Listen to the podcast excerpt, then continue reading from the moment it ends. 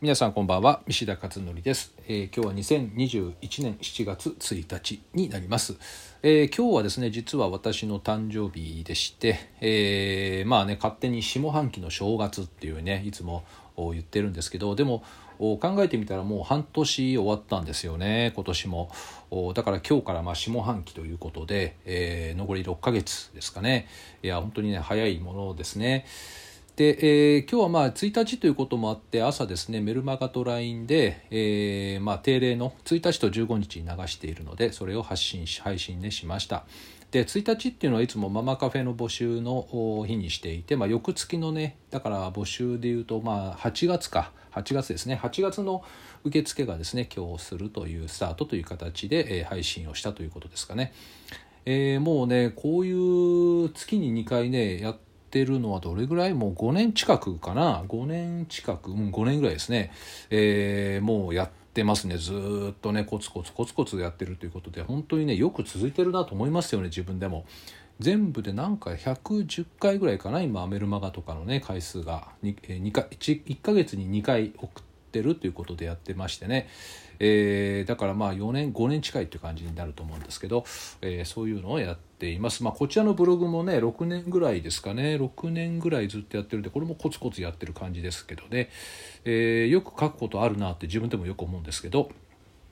まあまあでも日常なんかいろんな生活してるとそれなりにいろんなことをね感じたり、えー情報をね得たりとかしているのでまあメモ帳代わりにねこう書くっていうのもいいかなと思って、えー書いてるんですけどね。ただまあ自分だけが見るよりも皆さんになんかシェアできたら何か気づきになればいいなと思ってねこう書いてるっていうことですね。で今日もその一つとして、えー微暴録的に書いたことがあります。それは何かというと成果を出すための3つのマジックワードということで、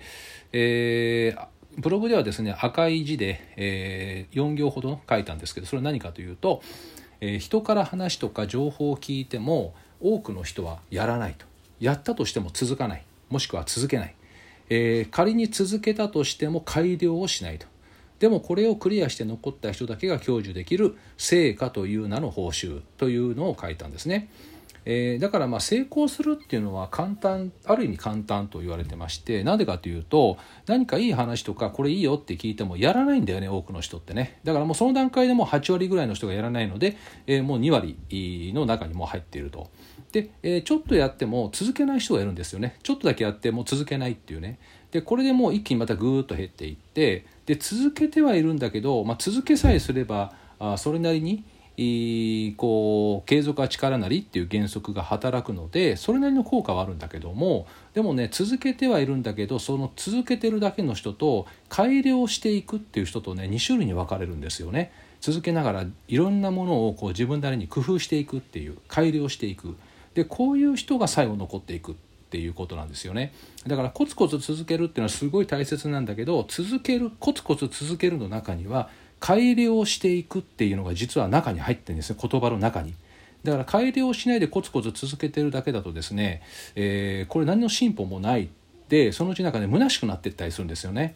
だから虚しくなっちゃうので最後続けられなくなっちゃうっていう現象がよく起こりますかね。えーということで、え3つのマジックワードですね。成果を出すための3つのマジックワード。これ何かというと1つ目がまず何をやりますかという話ですね。何をやりますか。で2つ目は何を続けますか。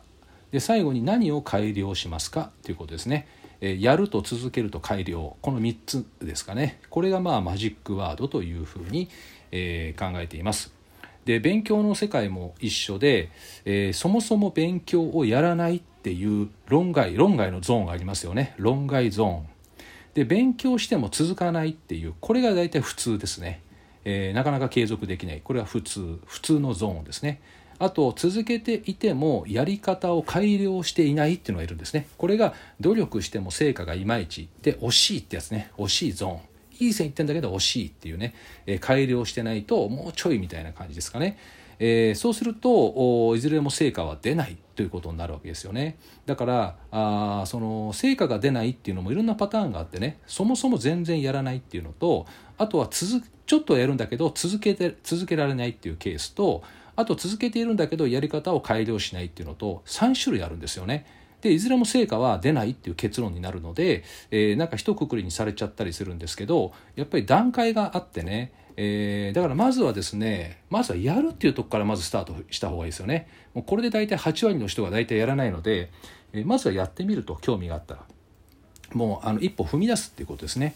で一旦ややり始めたらしばらくやってみようと。これ大人の話ですけどね。子供子供の場合もそうなんだけど子供の場合はちょっと違いますけどね。習い事とかのね部分っていうのはちょっと違うんだけどどっちかっていうと大人の話ですかね。で少しやってみてでやりながら改良していくって感じですね。ただ受け身でやってるだけじゃなくて自分なりに主体的に改良していくっていうそうするとですね続けることができたりするんですね、えー、これがですね成果を出すための、まあ、3つのマジックワードということで今日はブログに書いてみました。えー、ということで今日は7月1日変わり目、えー、ですからね。なんかいろんなものがあれですねリソリセットされていく時期なんですかね今はね、えー、なんか税金じゃないやなんか小麦の値段が上がるとかね。そういうのも大体なんか7月1日からみたいな感じで。やっぱりキリがいいからね結構変わり目なんでしょうかね。この7月1日っていうのはね。えーまあ、ということでまたいろんな、あのー、ものをですねこう新たにしていきながら、いろんなものをですねこう取り入れたりとか、え、改良していったりとか、まあ、そういうのをですね私もやっぱりねこういうことを言ってるだけじゃなくてやらないといけないよね私もね。なんか口先だけにね思われる思われちゃうしね。だから私ももう自分にこれ管に自分のことに対してこうねえー、官に命じるかのようにいつもこう書いてるんですね。だから別にあの皆さんに対してこれやったあのやりなさいとかいう話じゃなくて、えー、微暴録なんですよね。自分自身に対してのね。なので、えーまあ、こういったことをですね、まあ、誕生日ってこともあってまた心新たにですね、えー、半年間今年半年間をまず、えー、進めていきたいと思っています、えー、ということで今日は以上です。ではまた次回お会いしましょう。